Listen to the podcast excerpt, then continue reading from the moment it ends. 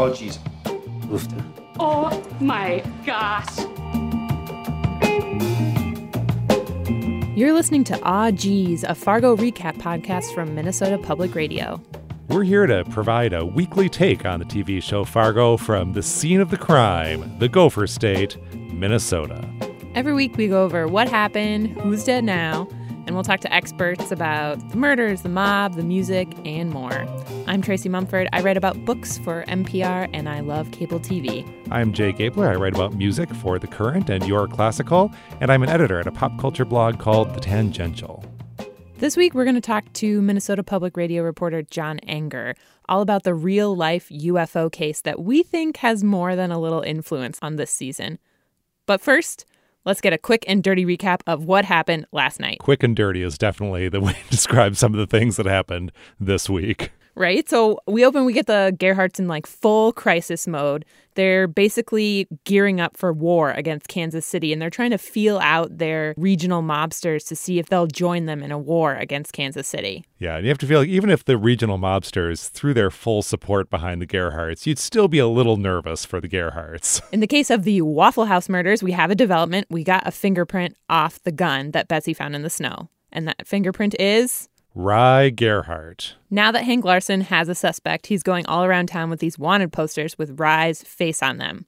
And that face is more than enough to freak out Peggy because Hank walks into the salon with these wanted posters. And Peggy realizes maybe grinding up the body was not enough. Maybe they're not going to get away with this as easily as she thought. Right. And of course, Betsy Solverson, who's having her hair did, has some uh, very elaborate theories about this crazy idea that what if the person who committed the crimes, presumably Rye, was, I don't know, like hit by a car in the middle of the road and his shoe goes flying off into the tree.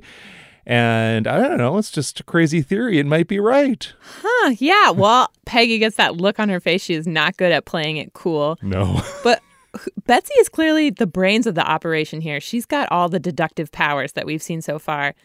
However, Ted Danson doesn't listen to her. Peggy's able to persuade him, like, who would do that? Who would just drive home with a dude sticking out of their windshield and make dinner, right? Yeah, and here we get a reprise of the classic line from the uh, original Fargo movie kill all those people. And for what? A little money. Mm-mm-mm. So that sends Peggy running to Ed. They have to get rid of the last of the evidence, which is their car. Luckily, Peggy has an uncle with a pretty good tactic for this. When he would crash his car after a night of drinking, he would restage the accident by slamming it into a tree. So that's what they do. Doesn't necessarily go as intended. The car kind of fishtails and they get a rear end collision that they then have to, you know, restage and have a front end collision. So not not I you know, not didn't quite go as smoothly as it used to apparently for Peggy's uncle, but they get the job done, take it to the service station. Ed gets it right the second time, but he does end up in a neck brace. Yes. Meanwhile, Lou has followed the case now that he has Rye Gerhardt's name all the way up to Fargo where he has two big confrontations. And it's clear the minute he gets to Fargo that he is the only one who cares about pursuing this case. The minute he tells local law enforcement that the Gerhardts are involved, they're like, oh, yeah. Yeah, uh, maybe go back to bed. right? Not so much. So he they are no help for him when he goes out to the Gerhardt compound. Uh, and he actually goes solo to the typewriter shop where he confronts Mike Milligan and the twins, the Kitchen brothers. But there's really no tension in these scenes because you know that Lou lives. You're you're mostly nervous for the typewriter salesman, and with good reason, because now everybody's looking for him. And eventually, he is found by the Gerhardts Heavy, who's named Dent. Dent is on the search for typewriter guy. He's been tipped off by sassy teenager granddaughter Simone that Rye had a place in town. That's right. And they heard Rye kind of talking big talk about how he had this big scheme going on. So they know that he had some kind of business partner who we find out his name is Skip Sprang. It's a cute name for a guy who has a very not cute thing happen to him. By the time Lou gets to the typewriter shop where he runs into Mike Milligan and his twin enforcers, the Kitchen brothers, it is too late for our friend, the typewriter salesman. He's not there because he is underneath a pile of asphalt. Well, that's what that's what ends up happening to him. Uh, he is buried uh, by Dodd and Dent, um, but only after he reveals to them that he has that the Kansas City mob is looking for Rye. He squawks. He gives him that little piece of information. He thinks it might save his life, but Especially since he didn't talk to the cops. he didn't talk to the cops. Not that the cops squeezed him that hard, but he he, he he he avoided giving them any information. That is not enough to save your life in Fargo, North Dakota, because they tell him to get down in this hole. He gets down in the hole and they cover him in asphalt. And all that's left is just this little nubbin of his American tie sticking out of the ground. Like, Skip Sprang, American Tragedy.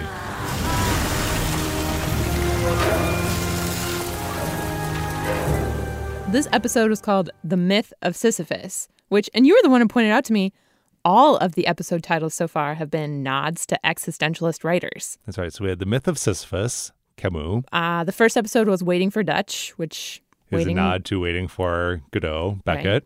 Uh, Before the Law was episode two. That's Kafka. So there you go. And next week is uh, Kierkegaard, right? It's, uh, Fear and Loathing, yep, Fear and Trembling. Fear and Trembling. Sorry, I was getting Kierkegaard confused with uh, Hunter S. Thompson, which I do all the time. So, what does this mean that they're using all of these episode titles from these famous works? You're kind of out here on the prairie. Things are bleak. You're waiting for something, and there are characters here who are sort of all waiting for something to happen, right? They're they're trying to figure out what the meaning of their life is. They're trying to find a purpose in the middle of the prairie and in kind of a bleak moral world too. Well, yeah, I was brushing up my on my high school grasp of Camus here, and the myth of Sisyphus. You know, it's a man kind of wandering hopelessly looking for meaning in a meaningless world. I'm thinking, like, is this Lou? Is Lou looking for answers in a world that isn't really going to provide any? I don't know. Plus, let's not forget that our favorite butcher's assistant, Noreen, okay then Noreen, was reading The Myth of Sisyphus in episode one. And lives upstairs in the butcher shop, as you pointed out, which has not yet been a plot point. Right. She But- might have heard that late night grinding. Hmm. Oh my gosh. Do you think she went down and decided to? I won't even No, like no, speculate on what uh, Noreen's late night snacks might be. I want to talk about how much this episode is turning into a Western. We're on the prairies. We opened with this faux Ronald Reagan Western, but we're seeing a lot of those tropes in the episode now. Lou Solverson is definitely our small town sheriff who's going to make things right. And when he goes up to Fargo, we get the sense that the urban city, I mean, as much as you want to call Fargo an urban city at this point, has corrupted people. It's made them lose their sense of right. And it takes our small town Minnesota sheriff walking in and saying, hey, I stick to my morals, I stick to my guns. We're going to get to the bottom of this Gerhardt mix up. I says I'm the one who found the gun. So you should be talking to me. And I'm from out of town, so forgive me if I should be terrified, but in Minnesota, when a police officer says talk, you talk. You want to dance? Let's dance. Ben, you need to teach your friends some manners. How about Mike Milligan out of Kansas City? Know where we can find him? Pretty sure he's looking for your brother, too. This episode makes Minnesota look so good. You know, because up in Fargo, it looks like the cops are totally like in the pocket of the mobsters. That you know everything is basically lawless and bleak.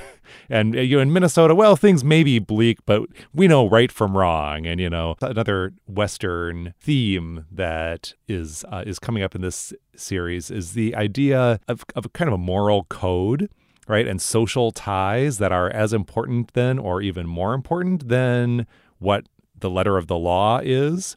Were seeing, especially in this episode, a lot of negotiations among characters who are pointing guns at each other and sort of wondering who's going to pull the trigger and when. What do I think I can get away with? What do I want to live with? You know, where do my loyalties lie? This is a big theme of westerns. And one of the th- most interesting characters who I think we got a lot more insight into tonight in terms of where their allegiances lie is Simone Gerhardt. She's the daughter of Dodd. She's Floyd's granddaughter. And Dodd, we've known from the beginning, is a woman hater, and his daughters do not, they're not exempt from that hatred. He slaps her around. He wants her to go away. He basically thinks she's dirt, but she's determined to help in this in this crooked family business. And I'm kind of wondering who is she going to side with when things get even more grim than they are now? Yeah, well, and being ignored can have its advantages in some circumstances because you learn things that people may not realize you know. We've already seen the benefits of what she's learned about what her Uncle Rye was up to in town, and uh, there could be other things that she knows or learns as the series develops. Right. And she and Dent have this odd rapport when they're out hunting for Rye. And Dent is another one where we don't know where his allegiances lie. Like he was on a mission from Floyd to find Rye, but then Dodd said, if you find him, tell me first. I'm not sure who he's really working for at this point. Yeah, I think that, Dent and Simone kind of made a great pair because they're both kind of marginalized characters in the world of the Gerhardts. You know, the Gerhardts, it's about you know the the father and the sons and the grandfather, but now we're seeing obviously the mother Floyd having an increasingly important role in the family, and now there's the granddaughter coming in, and also Dent, who seems to be sort of regarded by everybody as just kind of a hired gun but uh, clearly is integral to the life of the family and uh, will have an increasingly important role, I'm guessing, as the series progresses. A hired gun with a weird little backstory that we only got a flash of. We see like a young Dent in I'm, what I'm assuming is a reservation school watching a magician pull a rabbit out of his hat. That's right. And that uh, then we we cut to Dent kind of caressing a rabbit that uh, he then proceeds to butcher. He did eat the rabbit's heart, right? Later yeah. in the kitchen, that's what was happening there. Yeah. Yeah. Okay. So was he cruel or pragmatic? I don't know. Ask the existentialists. Minnesota cop. One of my favorite moments from last night was when Mike Milligan puts his finger right on the concept of Minnesota Nice. It's in that showdown when Lou walks into the typewriter shop and the Kitchen Brothers are there, Mike Milligan's there. I like him. I like you. Met another fellow from Minnesota yesterday. Big guy, sheriff, I think. I liked him too. We're very friendly people. No, that's not it. Pretty unfriendly, actually. But it's the way you're unfriendly. How you're so polite about it. Like you're doing me a favor. Well, this has been enjoyable. But I better get going.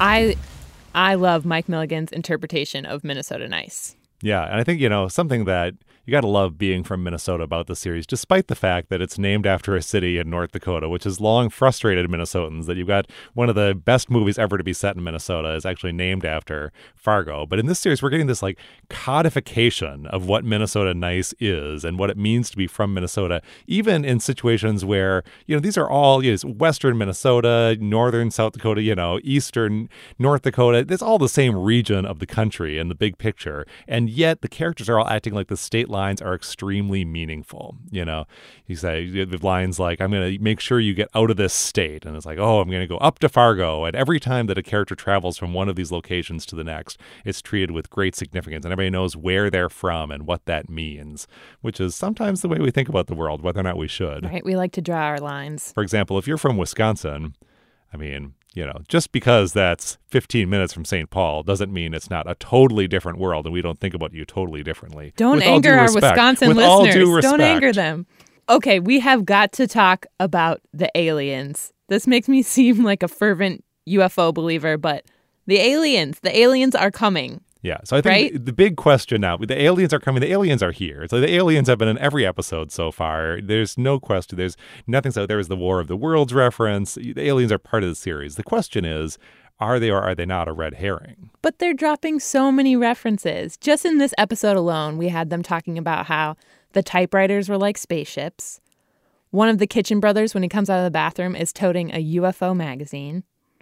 Later in the car, Dent's listening to the radio and they say, Little Green Men. And then, of course, we have this great speech from this man hanging out at the gas lines when Lou pulls in to fill up his tank. Rapid fire. Some round, some oval. What's that, friend? Circular patterns. Unnatural. Right. hovering in the sky. You know, they come only in the odd months. The visitors. Always in sets of three. Such a night was two nights past. Reports from Mankato to Vermilion Visitors? from above. Some say they take you to their ship and probe you in places you don't want to mention. I believe their purposes are more benevolent. As the caretaker to the zoo, when strange happenings occur, they are near. Strange happenings, huh? I wondered what was causing it. I don't know. I guess I'm I'm not expecting it to become much more than what it is, which is sort of a running, I don't know, the equivalent of a running gag, a running reference, a running theme. Do you do you think the aliens are actually going to become part of the plot? I'm not sure, but it definitely feeds the sense of paranoia and surveillance that's going on.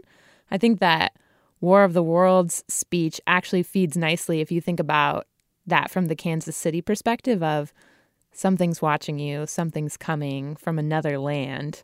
I mean, maybe these Kansas City folks are the arrival of the aliens. For all the alien references, one of the things I'm really enjoying about this season of Fargo is the way that all of the characters seem much more human than, say, Billy Bob Thornton was in season one. One of the things that I le- I liked least about that season was how he just seemed he was almost like an alien, like a supernatural being who was absolutely invincible. He'd get away with anything he wanted. There were never any consequences. I mean, sure, at the very end, you know, things take a turn, but for most of the series, every time he was on, I was like, oh, whatever he wants to do is going to get away with. Whereas this season, there's no one character who's that invincible. Every character has their strengths and has their vulnerabilities, and uh, so it makes it's made this season overall much more interesting for me than last season. Right, there's much less of a clear definition between good and evil, which I think is part of the Western trope again. Right, everyone on the prairie has a little bit of good and a little bit of evil. Anti-heroes have become such an important part of the cable TV landscape or the sort of art TV landscape from Don Draper on down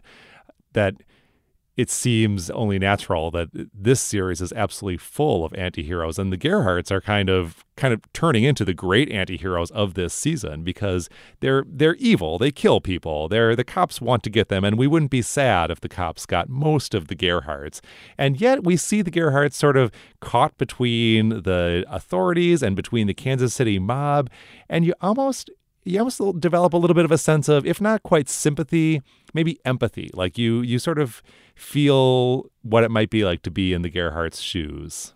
I think the Gerhardt grandson essentially got a target put on his back in this most recent episode. I mean, he's sitting at the table.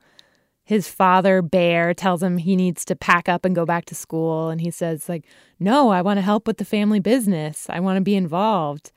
Dad's like, no, you got to get an education. You got to get out of this. But he doesn't want to go. So, not counting the bunny, the body count is now at six.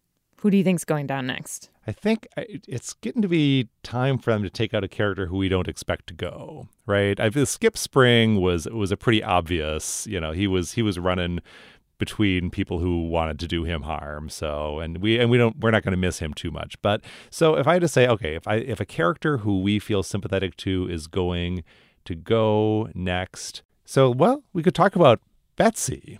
Who is certainly an extremely sympathetic character, very smart. We're already, you know, feel for her because we know she's suffering from cancer and has a, you know, young child.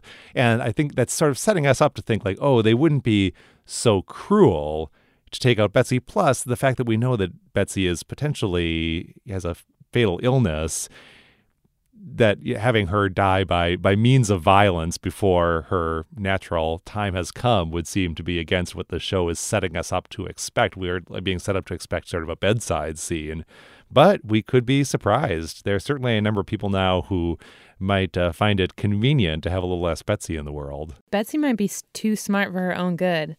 I'm on the firm team that Peggy has a big bad streak, and I could kind of see her taking out Betsy after that salon scene. Oh, what would be the what would be the means if you were if you were Peggy? How would you how would you go for Betsy? Well, she's already nailed someone with a car, so she needs a new method now. Maybe some horrific implement from the uh, hair salon. Oh, not the scissors. Or the hair dryer. I don't know how you can kill someone with a hair dryer, but cable TV can find a way.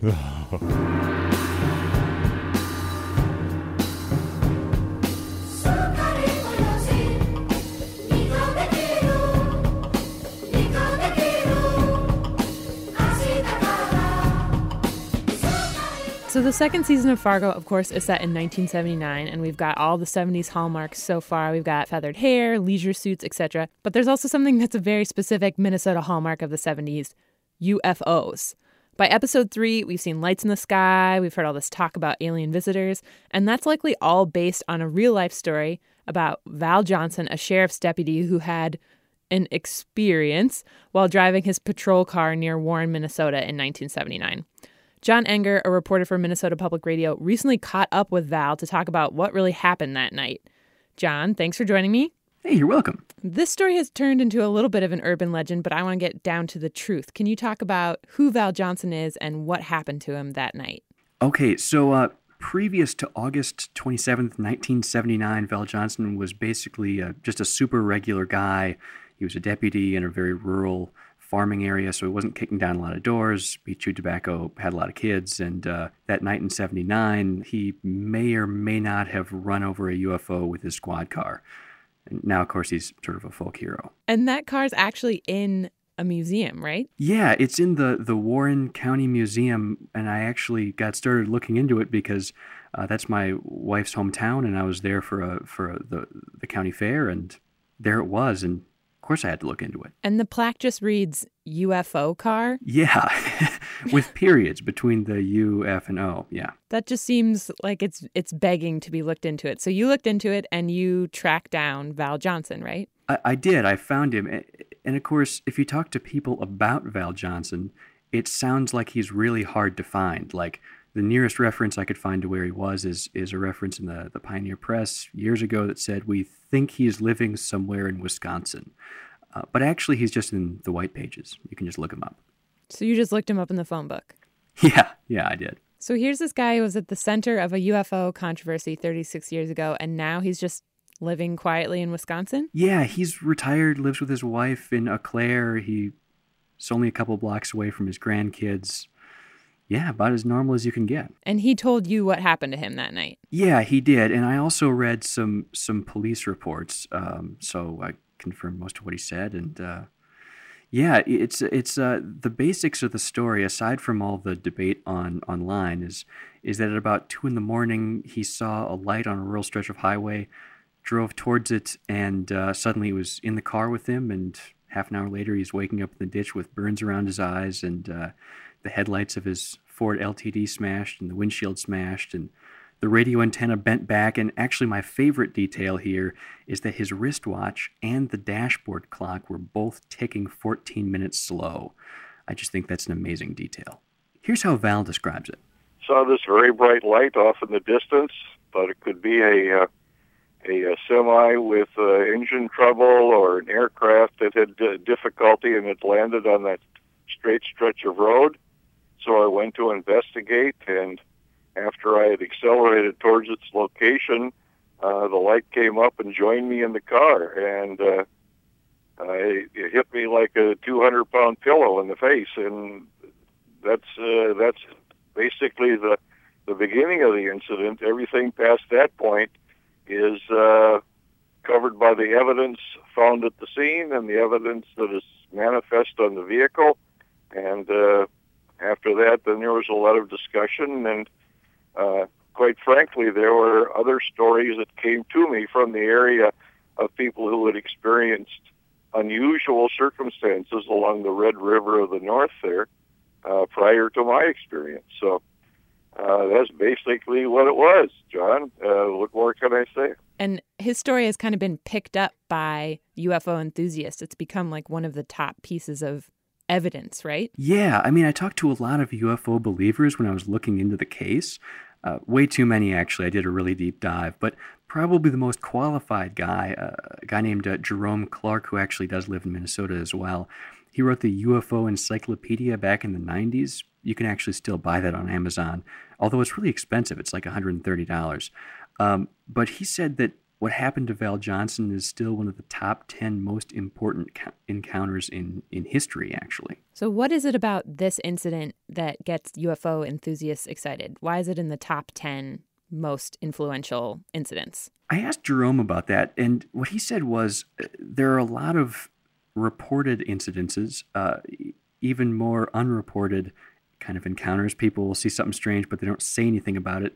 But there are a very small number that are both talked about and also investigated and have physical uh, evidence. This car was actually kind of busted up, and there were actual dents they could measure and and uh, you know measure the angles of the bent antenna and try to figure out why the watches were slow. There was kind of actual evidence there, which is very rare apparently. After Val hits this light and he wakes up in the ditch, what happens next? How do they start trying to figure out what happened? How did it become this UFO story? That's that's kind of an interesting story. I mean, he wakes up and I just called in my location and I says I don't know what in the world happened, or I guess they use, I guess they use a mild profanity, so I don't know what the hell happened out here. The the sheriff shows up, uh, some law enforcement shows up, but very quickly they're stumped by what happened. They can't explain it, so they actually called in some UFO researchers from the UFO Center in Chicago and those guys pick it apart and they bring in experts and and none of them can really explain what happened. But it becomes national headlines. I mean, they have Val Johnson on Good Morning America, right? The whole country is talking about what happened to Val in his car. Yeah, for about a year, Val said his phone didn't really stop ringing. Now it's just the cars at a small town museum with a little plaque and no explanation. But what does he think he hit? He will not comment on that he he doesn't draw any conclusions. He figures it's unexplainable, and uh, that's good enough for him. There was a lot of uh, discussion and conjecture and and uh, ideas that were put forth, and uh, that's fine. Everyone is entitled to their opinions, but uh, I really have no definitive answer, John, as to what truly happened out there. A lot of people are attributing this to some sort of UFO account. I don't know because uh, from the time that I that my vehicle was struck till uh, I made a statement on tape at the Marshall County Sheriff's Department office, uh, I really, really don't know uh, what happened, and uh, the evidence speaks for itself, John. Now, some of the people that you were talking to in Minnesota about this, how do they feel about this event? It varies. It varies widely. I mean, I talked to my father-in-law. He still farms in Warren, Minnesota, and to him, it's just super normal. This is a piece of legend that everyone knows, but they don't really think about it. And you know, I'm asking him about I'm asking him about this car that's right in front of us at the fair, and, and he's like, "Oh yeah, you know, a deputy hit a UFO, and it's just normal, you know, super normal to him." Do you think that because he was a sheriff's deputy, that gives his story more credibility? I would say it does, just because now he's so mentally stable, and he was basically throughout, that you can't really just call him crazy. So it's almost like because he's not the one out there saying, I hit a UFO, people are more likely to believe that is what happened. Yeah, strangely, that, that seems to be true. So Val was not alone in the area saying that he'd seen something strange that night or that month. There were other reports, right? There were. Val told me he talked to two or three other people that had seen sort of strange lights in that Red River Valley area. And how does Val feel about all of this speculation about what happened to him that night? Honestly, he's really pragmatic about it. You know what what you're what you're thinking when you're looking for a guy like Val Johnson is that he's going to be uh, kind of a, a, crazy recluse somewhere in a tinfoil hat, obsessed about what happened to him. But he told me he really hasn't thought about it in 30 years. Well, actually, John, I haven't given it a whole lot of thought since uh, the hoopla uh, uh diminished, and uh, it has not ruled my life and uh, I don't think much of it anymore because a lot of time has passed. Uh, I was a ham radio operator for many years and involved with the Skywarn program uh, out of the Duluth, Minnesota National Weather Service. Right now, I uh, tinker with carpenter work and build things and just generally I'm at the disposal of my wife wherever she wants shells to be built. So that's what I do. He's just a, a super open and happy guy. I always enjoy talking to you, John. You're a very polite and generous man. And keep your eyes to the skies, John. I will, sir. Bye bye. Bye bye.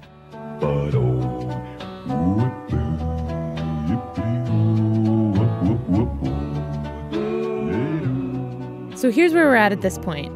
Typewriter salesman, dead, paved over, nothing but a little nubbin of his tie left. The Gerhardts, the Kansas City mob, and the cops are all still looking for Rye. But now the Gerhardts at least know what happened at the Waffle Hut because Lou told them that he found the gun there with Rye's fingerprints on it. So the Gerhardts, at least some of them, are going to head to the Luverne, right? Yep, action's going to come back to Minnesota.